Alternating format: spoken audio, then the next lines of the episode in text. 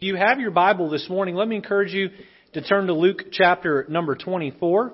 Luke chapter 24, we're going to read uh, the first eight verses. I have often tried to visualize in my own head that first Easter morning. Uh, the disciples were in hiding. They were scared. They were nervous. Uh, but Mary Magdalene and Mary, the mother of James and Joanna, uh, they were going to the tomb with spices to anoint him. John chapter 20 tells us that they, they were weeping. They were sad. Now, Jesus had told everyone that he was going to die and that he was going to raise from the dead, but it just seemed to land on deaf ears. No one seemed to hear him. Let's look at Luke chapter 24. We'll read the first eight verses there. The Bible says, Now, upon the first day of the week, very early in the morning, they came into the sepulchre bringing the spices which they had prepared and certain others with them. And they found the stone rolled away from the sepulchre. And they entered in and found not the body of the Lord Jesus. And it came to pass as uh, they were much perplexed thereabout, behold, two men stood by them in shining garments. And as they were afraid and bowed down their faces to the earth, they said unto them, Why seek ye the living among the dead? He is not here, but is risen. Remember how he spake unto you when he was yet in Galilee, saying, The Son of Man must be delivered unto the hands of sinful men and be crucified, and the third day rise again. Verse 8 says, And they remembered his words. The title of the sermon this morning, this Easter morning, is this Jesus is alive. Jesus is alive, and that we have much to celebrate uh, for today. Let's pray. Lord, we pray that you take uh, the message this morning, and Lord, would you encourage the saved? On a, uh, during this time of great discouragement. Lord, cabin fever is setting in. People are ready to get back to things as normal, and uh, we're ready to put these last few nightmarish weeks behind us. And uh, Lord, fear has seemed to grip and captivate the heart of many. And Lord, uh, we long for the day where there are no more viruses, there is no more sickness and death. And Lord, we live in peace forever with you. Lord, we pray the sermon today would be a great encouragement to uh, to everyone uh, listening in that is saved. And then, Lord, for the lost, while we want the message to encourage them, those who have not yet put their faith and trust in, in you alone for salvation, Lord, we pray today would be the entrance of a new family for them, a, a time where they're born anew, their sins are forgiven, expunged off their record, and Lord, they believe in the power of the resurrection for their own salvation. In Jesus' name we pray. Amen. Well, we look back at verse number 8 of Luke 24, and the verse says this They remembered his words. They remembered his words. Jesus had told them over and over and over again prior uh, to, to being arrested and crucified and buried that he was going to be arrested, he was going to be uh, killed, he was going to be laid in a tomb, and he was going to rise again.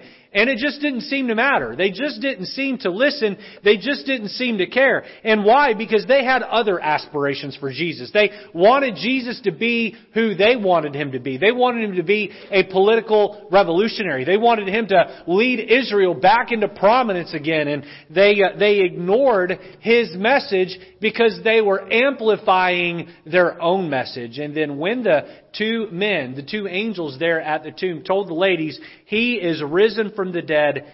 Then they remembered His words. Sometimes people have a religious tradition that was without His Word. And I just want to say here at the very beginning, is that all that matters, all that matters are the words of our Lord and Savior, Jesus Christ.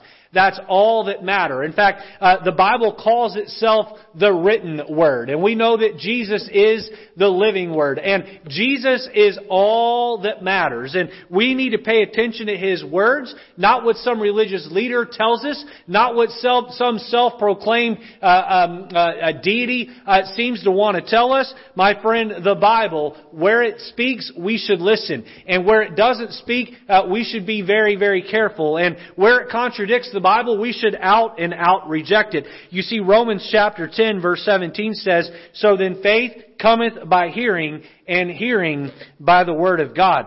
I heard about a guy who had put his faith in fortune cookies. One day, uh, he opened a fortune cookie that read this. It said, You are a poor, pathetic, gullible fool who seeks advice from bakery products. Uh, you have to be careful where you put your faith. You have to be careful about taking the numbers on the back of a fortune cookie and using that to hope you hit it all. And uh, listen, where we put our faith matters, and we should put our faith in the Bible and God's Word alone. I propose to you that we can put our faith in Jesus because Jesus is God. He left heaven's throne. He became one of us, robing himself in flesh. During his ministry, he loved the unlovable. He served the unfortunate and taught that the greatest among us must be the servant of all. Jesus was not just a good man.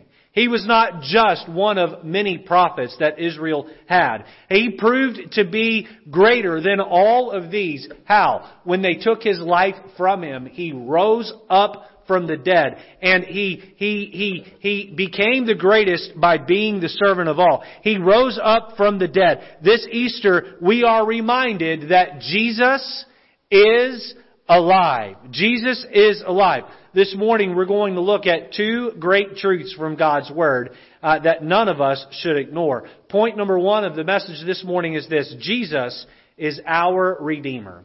Jesus is our Redeemer. Ephesians chapter 1 and verse number 7, the Bible tells us this. It says, In whom we have redemption, through His blood, the forgiveness of sins, according to the riches of His grace. Have you ever messed up? You ever made a mistake in a relationship and had someone who was just really put out with you and uh, really upset with you, and you wondered if they were ever going to give you a second chance, and you wondered if there was ever going to be uh, the opportunity to get back in their good graces, and all you wanted was for them to give you a chance to redeem yourself. You wanted a chance to come around and be redeemed. And my friend, humanity blew it a long time ago. Humanity has stepped into sin and we need help. We need redemption. And that's exactly what Jesus brings to us is redemption. Letter A, we notice the need for redemption. Why did Jesus shed His blood? Because there was a need for redemption. Romans chapter 5 verse 12 tells us about how humanity got off on the wrong foot. It says, Wherefore as by one man, this is speaking of Adam, by one man sin entered into the world, and death by sin. And so death passed upon all men, for that all have sinned. You see, Adam and Eve were created uh, perfect. They were created with uh, perfect blood running in their veins. And the day they chose to rebel, the day they chose to eat that fruit. The day they chose to do wrong, they tainted their sin. They brought a sin curse upon them. Their moral gene was altered by that false choice. And here we are some several thousand years later and that sin gene has been passed down generation by generation by generation. We are not on good footing with God because of our sin gene. In fact, Romans chapter 6 verse 23 says, For the wages of sin is death, but the gift of God is eternal life through Jesus Christ our Lord. The wages of sin is death. There's a lot of talk right now going on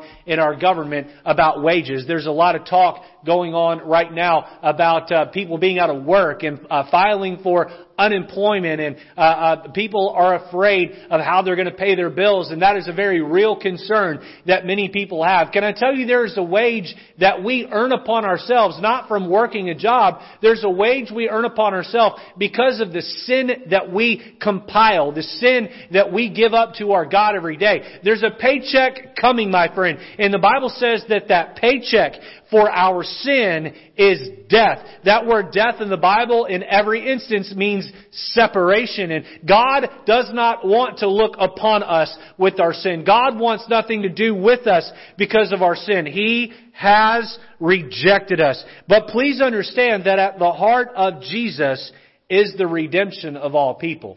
I think back to the time when Jesus walked the earth and the Pharisees wanted to rain down condemnation and rain down pain and rained down consequences when other people were caught breaking the Mosaic law. I think about the woman that was caught in adultery and she was brought by the Sadducees and thrown down in front of Jesus. And and and uh, and and Jesus after he was able to dismiss away uh, the other men he looked at the woman and said uh, where are thy accusers? And she said there aren't any. And Jesus looked at her and said neither do I accuse thee. Go and sin no more. You know what Jesus did for this woman? He redeemed her.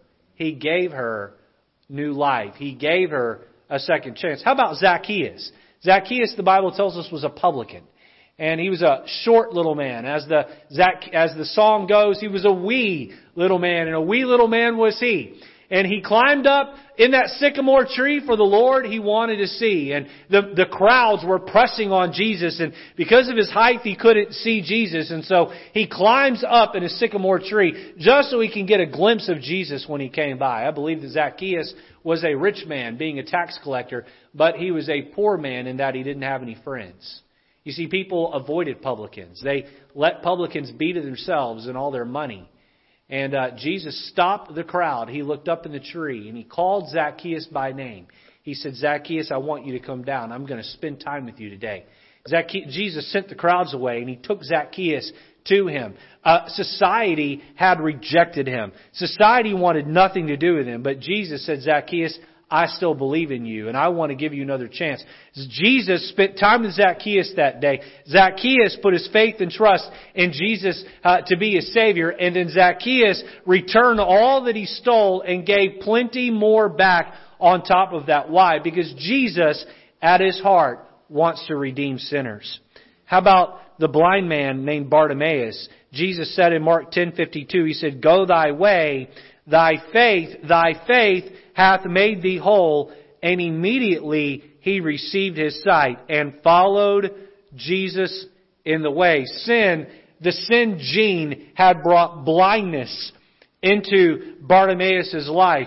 But uh, the faith in Bartimaeus' life caused the Lord to physically redeem him and give him his sight again. How about the woman at the well?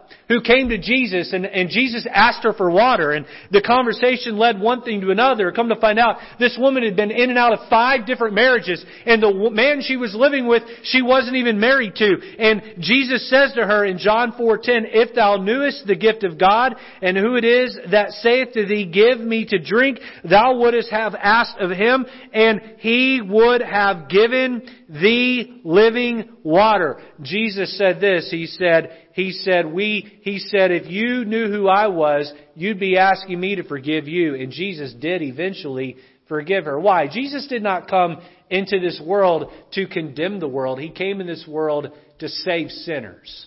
To save sinners. Boy, for Jesus to save you, you must first admit that you're lost in your sin.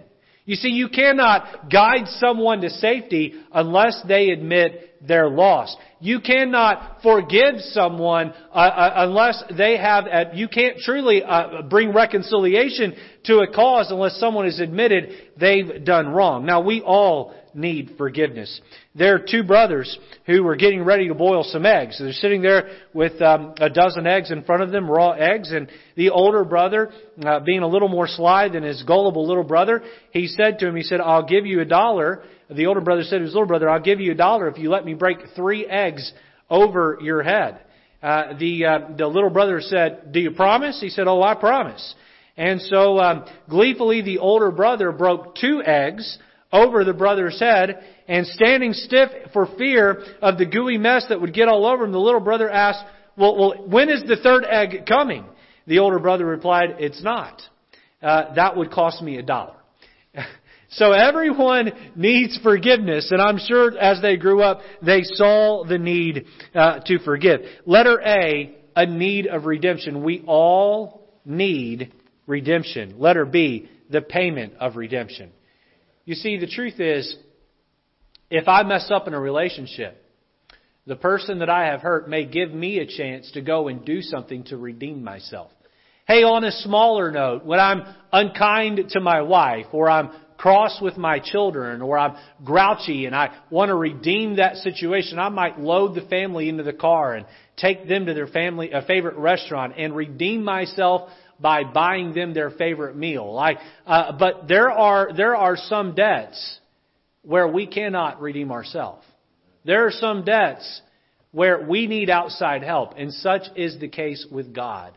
You see, our sin piles up day after day, week after week, month after month, and year after year. And the truth is, the very first sin we committed was so horrible to our God that He outright rejected us because our sin was a choice to reject Him.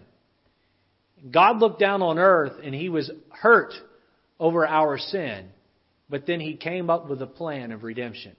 That plan of redemption was to send someone who had never sinned to pay the price and redeem us. Titus chapter 2 verse 14 says, speaking of Jesus, who gave himself for us, that he might redeem us from all iniquity, and purify unto himself a peculiar people, zealous of good works. Purify unto himself a peculiar people, zealous of good works. What did Jesus do? He redeemed us. How? By giving up himself for us. The payment of redemption involved his death on the cross.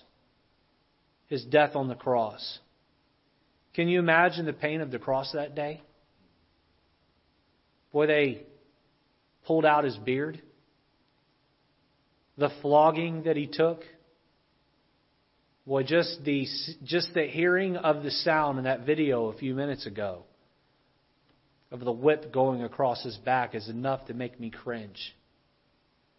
I've put myself through quite a bit of pain in my life, physical pain, by making some bad decisions. I can't imagine what it was like for him to voluntarily allow himself to be whipped. Boy, Isaiah says they left furrows in his back. They wove a crown of long thorns and they jammed that down in his skull. They put nails in his wrists,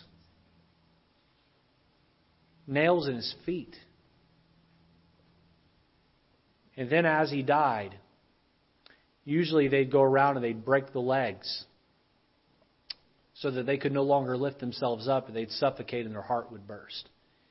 But as those Roman soldiers made their way to Jesus, they didn't need to break his legs.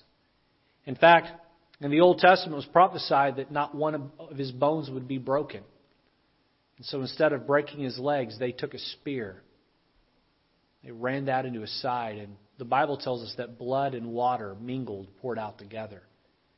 That was a sign that Jesus literally died of a broken heart. He died of a broken heart. Our sin, instead of crushing us, it crushed him. how arrogant we are sometimes to question the power of the cross. How arrogant we are sometimes to question God's love for mankind and say, well, what about this group of people? And what about that group of people? My friend, Jesus gave up His life he died. He suffered the wrath of God in your place and in my place. It's time to set aside about what other people uh, uh, uh, or who else uh, could receive or did receive. It's time to look ourselves in the mirror and say, Jesus died for me. What am I going to do with His death for me, Ephesians 1 7, in whom we have redemption through His blood, the forgiveness of sins according to the riches of His grace. Number one, on the cross. Number two, for our sin. For our sin. Romans chapter 5, verses 8 and 9, it says, But God commendeth His love toward us, in that while we were yet sinners, Christ died for us. He died in our place.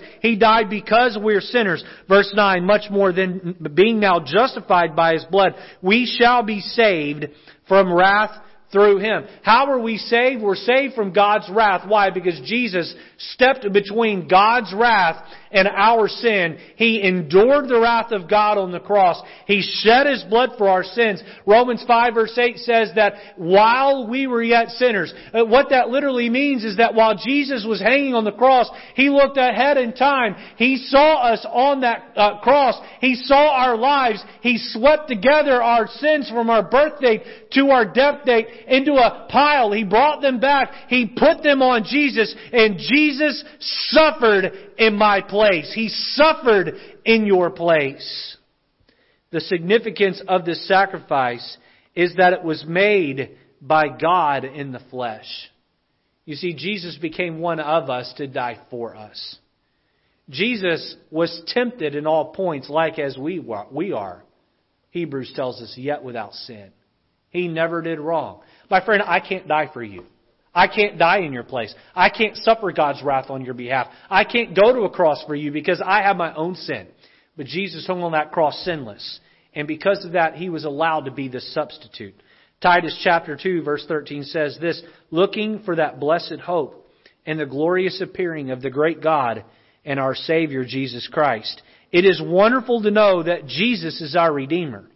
But the great things about the gospel is what we celebrate today. Point number one of the message, Jesus is our Redeemer. Point number two, Jesus is alive. Jesus is alive. You see, in His death, He took away our sins. And in His resurrection, He gathered about the power to forgive us of those sins. Letter A, notice, He has conquered death. He has conquered death. Revelation chapter 1 verse 18 says this, I, Jesus is speaking here, am he that liveth and was dead, and behold, I am alive forevermore. Uh, amen. And have the keys of hell and death. He stood up from the grave, he took the keys away from death and hell, and he holds the power over death and hell. He has conquered death. Do you know anyone that was died and buried? Boy, unless you're just a small child, I think we all know those who have died uh, and, and been buried. Henry Morris said this. He said, The bodily resurrection of Jesus Christ from the dead is the crowning proof of Christianity. If the resurrection did not take place, then Christianity is a false religion.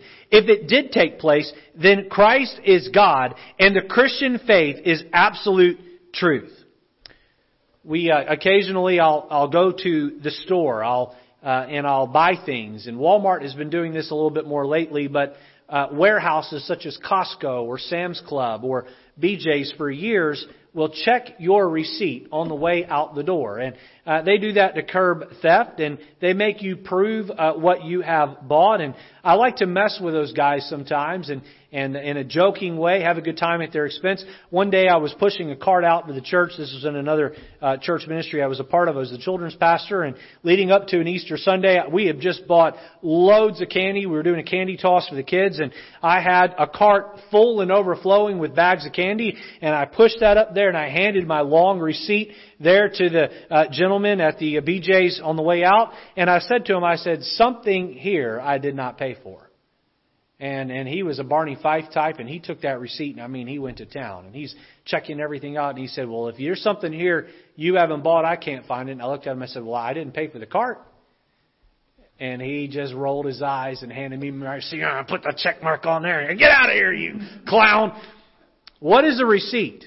A receipt is proof that you paid for the item. A receipt is proof that payment has been made. You know, that's what Jesus' resurrection is. It's the receipt.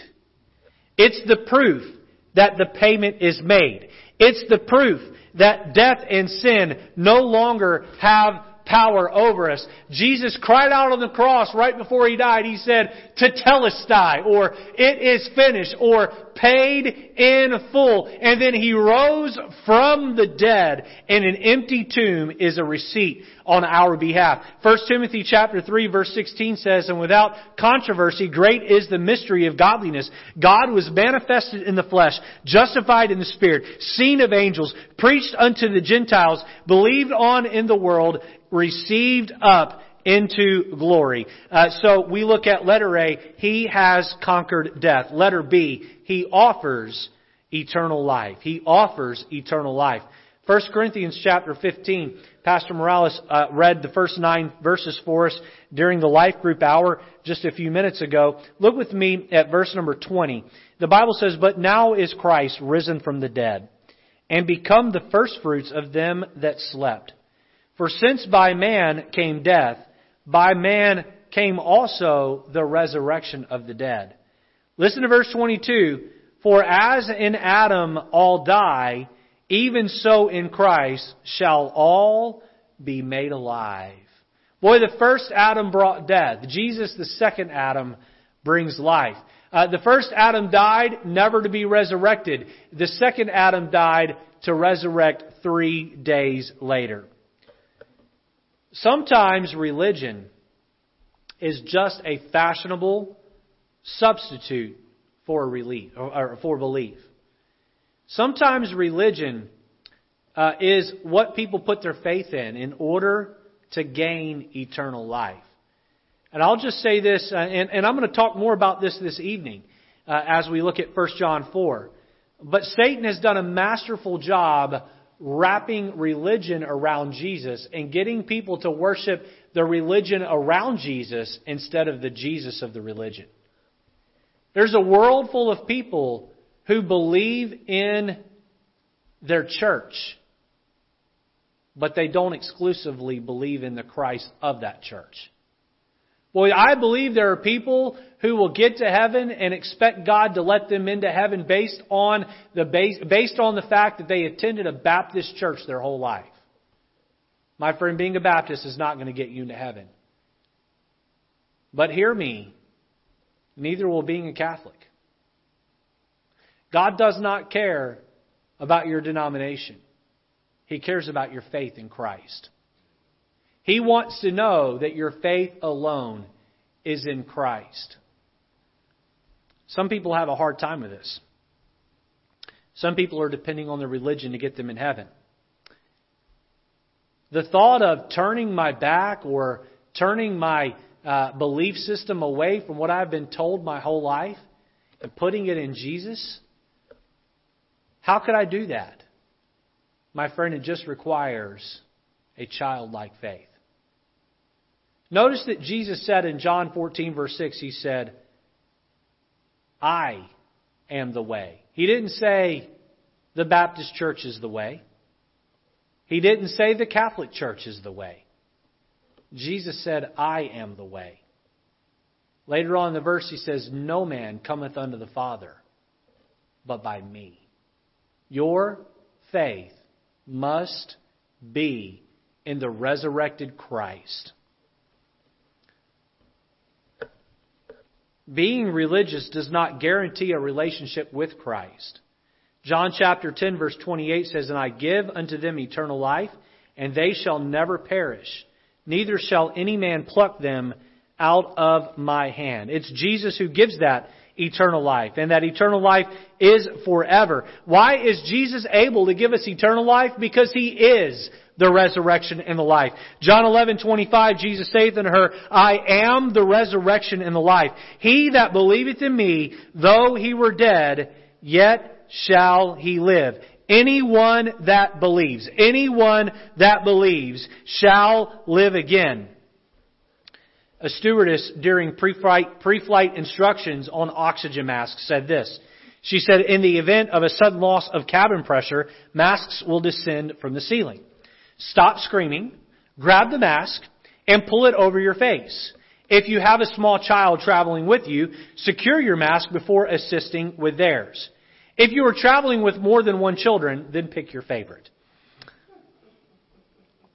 John chapter 6 verse 40 says this, And this is the will of him that sent me, that every one which seeth the Son and believeth on him may have everlasting life, and I will raise him up at the last day. Aren't you glad that God doesn't have to choose favorites? Aren't you glad that God offers salvation freely to all? Boy, the oxygen mask of eternal life is not just available to the elite that God chooses. No, my friend, Jesus died for you, and He loves you. It doesn't matter how much money you have in the bank or how much you owe in debt. It does not matter uh, what color your skin is. It does not matter where you live. I saw a few minutes ago that someone is watching the service from Trinidad. You could be on any uh, corner of the globe watching this service right now. Jesus loves you just the same. He offers eternal life. Someone said that the, uh, the ground is level at the foot of the cross. Many of you know the name Harry Houdini. Harry Houdini died in October of 1926. Houdini is still one of the most famous magicians ever. With his, uh, with his specialty uh, being spectacular escapes, in his shows they would seal him in coffins, he would escape. They riveted him into a boiler. He escaped. They sewed him in a canvas bag. He escaped. They locked him in a milk can. He escaped. They sealed him in a barrel. He escaped. Once he even was locked in a maximum security prison and Houdini still got out. But then in October of 1926, death laid his hands upon Harry Houdini and put him in a grave and he has yet to escape that grave. Houdini told his wife before he died, he said, If there's any way out, I will find it, and I'll contact you on the anniversary of my death. For ten years, she kept a light burning over his portrait. At the end of ten years, she turned out the light. Death had Harry, and he couldn't escape. You can personally know that you have eternal life. You say, Pastor, can I escape death? Oh, my friend, you cannot escape the death of the grave, but you can escape the death of hell. While you might physically die, God offers to you eternal life for your soul. You say, Pastor, I want that redemption that Christ offers me. I want that gift of eternal life that Jesus uh, uh, bought when He resurrected from the dead. If He holds the keys to death and hell, then I want Him to unlock my heart and give me the gift of eternal life. Pastor, how do I get that gift? 1 John chapter 5 verse 12 and 13 says this, He that hath the Son hath life. And he that hath not the Son of God hath not life. These things have I written unto you, that believe on the name of the Son of God, that ye may know that ye have eternal life, and that ye may believe on the name of the Son of God. How do you get that gift? You must simply believe. Meet Richard Liggett. Richard Liggett served a life sentence for murder. While in prison, he accepted Christ as Savior. As many of you know, those who land in prison are given work to do, and they're paid a very small amount to do that work while in prison. Many of your license plates, license plates in most states, are made by those in prison. Mr. Liggett did not make license plates, but rather caskets. He built the caskets for Billy and Ruth Graham while serving time in the Louisiana State Penitentiary, better known as Angola. Billy Graham's casket, now every picture of that simple pine box carries the, carries the message that no matter who you are or what you've done, God's eternal love and forgiveness are available to all. You see, on that casket, the name of the builder is carved. Whose name is engraved on it? The man who was put in prison for murder. You see, Billy Graham and Richard Liggett lived two very different lives on earth. For those of you that don't know Billy Graham, he was a preacher. Millions of people were saved because of his ministry. Billy Graham lived an outstanding life. Richard Liggett, not so much. But both Richard Liggett and Billy Graham sit at the feet of, of Jesus and are saved by his blood. To be redeemed is to be saved from the penalty of sin. You say, Pastor, how may I be redeemed from my sin? Romans chapter 10, verse 9 spells that out very clearly. It says this that if thou shalt confess with thy mouth the Lord Jesus, and shalt believe in thine heart that God hath raised him from the dead, thou shalt be saved. I remember as a little boy, I'd watch as the secular world would celebrate Christmas and then Easter. Was often left wondering why people could live so godless 363 days a year and be so religious two days of the year. If Jesus really did raise from the dead, he really is God, and he really can save me. Boy, why wouldn't that change my life? You say, Pastor Lejeune, how does it begin to change my life? The Easter cannot just be a day where we pass around chocolate, have our kids hunt for eggs.